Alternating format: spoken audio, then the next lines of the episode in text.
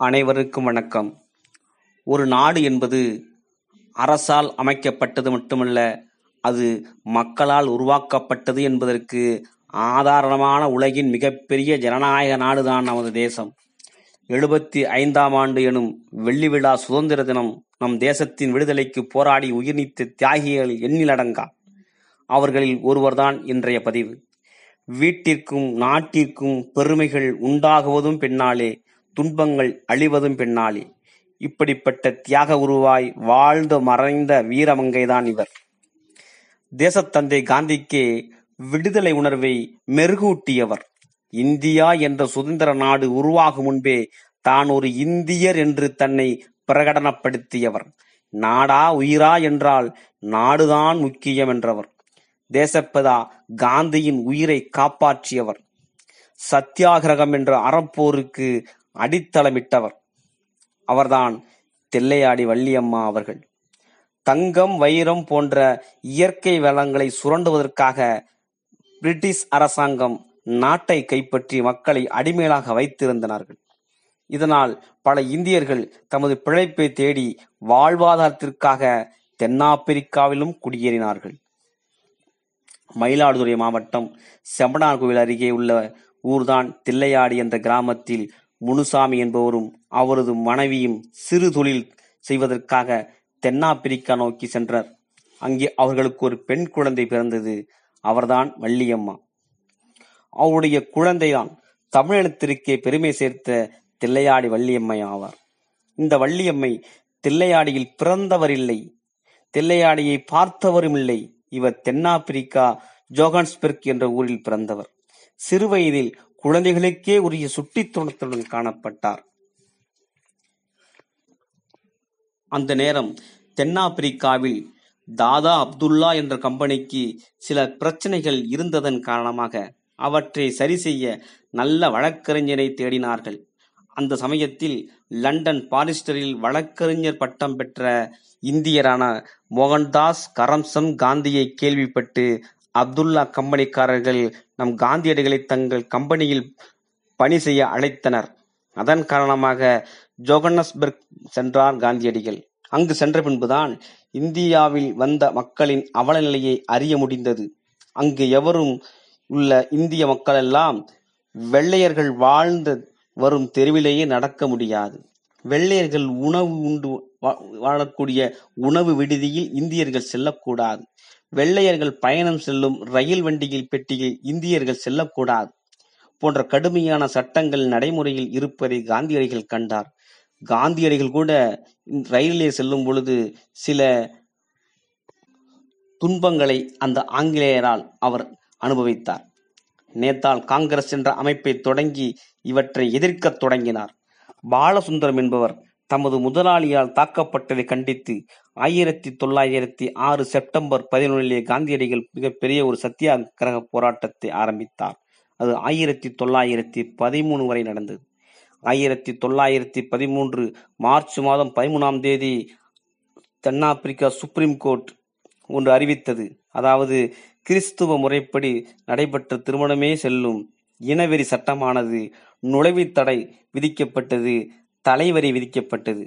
தலைவரி என்று சொன்னால் எட்டு வயது முதல் அங்கே உள்ளவர்கள் தலைக்கு மூன்று பவுன் வரி கட்ட வேண்டும் என்று விதிக்கப்பட்டது. கிறிஸ்துவ முறைப்படி நடக்காத திருமணம் ரத்து காரணமாக திருமணம் செய்த நிறைய பெண்கள் மனைவி என்ற அங்கீகாரத்தை சர்வ சாதாரணமாக இழந்தனர். அதுவரை போராட்டத்திற்கு பெண்களை அழைக்காத காந்தியடிகள் திருமணம் ரத்து என்ற சட்டத்தின் காரணமாக அவர்களையும் அழைக்க வேண்டிய கட்டாயத்துக்கு உட்பட்டார். காந்தியடிகளுக்கு ஏற்பட்டது. அப்போது பதினைந்து வயதே நிரம்பிய சிறுமி தில்லையாடி வள்ளியம்மா எங்க அப்பாவை அம்மாவை நான் அப்பா அம்மா என்று சொல்லக்கூடாது என்றார் குமரினார் இந்த நேரத்தில் கஸ்தூரிபாய் அவர்களும் இந்த போராட்டத்திலே தலைமையேற்று கலந்து கொள்கிறார்கள். பெண்கள் பெரும்பான்மையான கலந்து கொள்ளும் போராட்டத்தில் வெற்றி மிக அருகாமையில் இருக்கும் என்பார்கள். தில்லையாடி வள்ளியம்மா மக்கள் விடுதலைக்கான போராட்டத்தில் அனைத்து கூட்டங்களிலும் கலந்து கொண்டு விடுதலை உணர்வை வளர்த்து கொண்டார். இந்த சமயத்தில் காந்தியடிகளுக்காக தன் உயிரையே பணயம் வைத்தவர்தான் தில்லையாடி வள்ளியம்மா.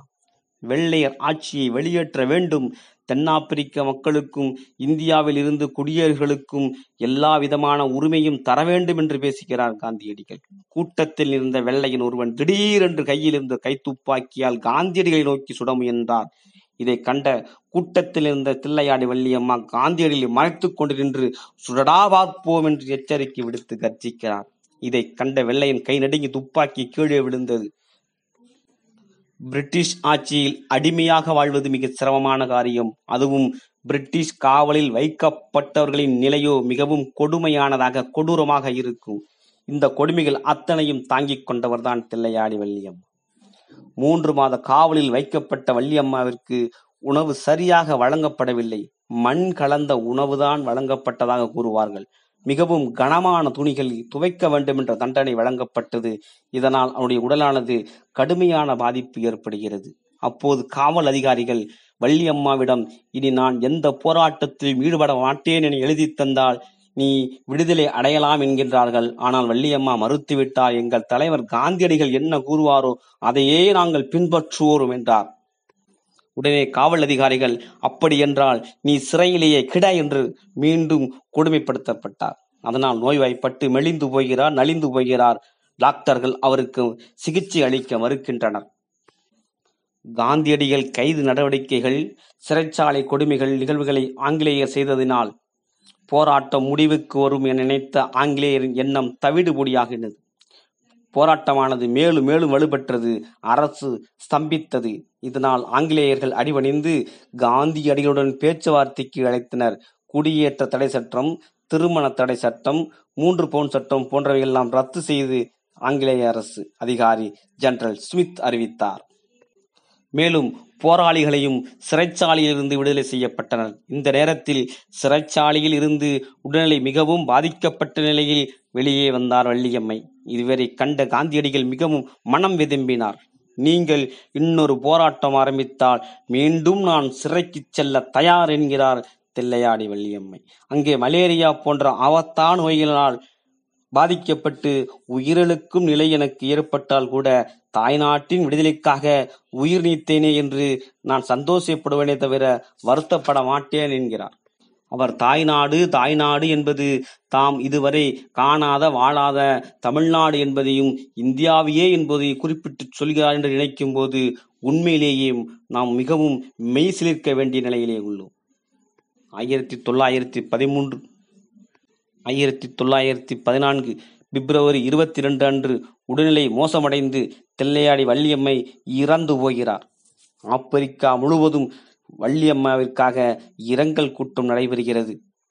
மகாத்மா காந்திகளுக்கு இரும்பு இதயம் என்று கூறுவார்கள். எதைக்காகவும் அவர் அசைந்து கொடுக்க மாட்டார் மனம் கலங்க மாட்டார் என்று கூறுவார்கள். அவன் அவர் வாழ்க்கையிலே இரண்டே இரண்டு முறைதான் மனம் விதும்பி கண் கலங்கினார் என்று சொல்வார்கள். ஒன்று அவருடைய துணைவியார் கஸ்தூரிபாய் அம்மா அவர்கள் மறைவிற்கும் மற்றொன்று தில்லையாடி வள்ளியம்மையினுடைய மறைவிற்கும் என்று கூறுவார்கள். அவருடைய இரங்கல் கூட்டம் நடைபெற்ற போது காந்தி அவர்கள் இப்படி கூறுகிறார் நான் உட்பட அனைவரின் தியாகத்தையும் தராசு தட்டு ஒரு பக்கம் வைத்து மறுபக்கம் வள்ளியம்மாவின் தியாகத்தை வைத்தால் வள்ளியம்மா அவர்களின் தட்டுதான் அதிகமான தியாகத்தால் கீழே நிற்கும் என்று தெரிவித்தார். தென்னாப்பிரிக்காவில் சத்தியாகிரகம் என்ற போர் புத்தகத்தில் தில்லையாடி வள்ளியம்மையினுடைய தியாகத்தை பல புகழ்ந்து எழுதியுள்ளார். இந்த பதினாலு ஆண்டுகள் போராட்டத்தின் காரணமாக ஆங்கிலேய அடிமைத்தனம் நீக்கப்பட்டது. மேலும் காந்தியடிகள் கூறுகிறார் இந்த சத்தியாகிரக போரின் வெற்றி எப்படி கிடைத்தது எத்தனை தியாகத்தால் கிடைத்தது என குறிப்பிட்டு கூற முடியாது.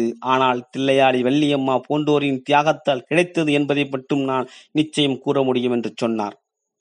தமிழ்நாட்டிலும் தில்லையாடி வள்ளியம்மா நினைவாக நினைவு மண்டபம் தபால் தலை வெளியிடப்பட்டு கௌரிக்கப்பட்டார் காந்தி அவர்கள் தமிழ்நாட்டிற்கு வந்தபோது தில்லையாடி வந்து வள்ளியம்மாவின் தியாகத்தை நினைவு கூர்ந்து வணங்கி போற்றினார். டர்மன் நகரிலே இரண்டாயிரத்தி ஆறாம் ஆண்டு சத்தியாகிரக நூற்றாண்டு விழா நடைபெற்றது. அங்கே வள்ளியம்மாவின் புகழ் பாடப்பட்டு அவருக்கு அஞ்சலி செலுத்தினார்கள். சத்தியாகிரக வழியில் காந்தி தலைமையில் போராடி உயிர் நீத்த வள்ளியம்மாவின் நினைவாக கட்டப்பட்ட கல்லறைக்கு நெல்சன் மண்டே வந்து பார்க்கிறார். அங்கே நெல்சே மண்டேலா வந்து பார்க்கின்ற பொழுது அந்த கல்லறையானது மிகவும் பாதிக்கப்பட்டிருந்தது.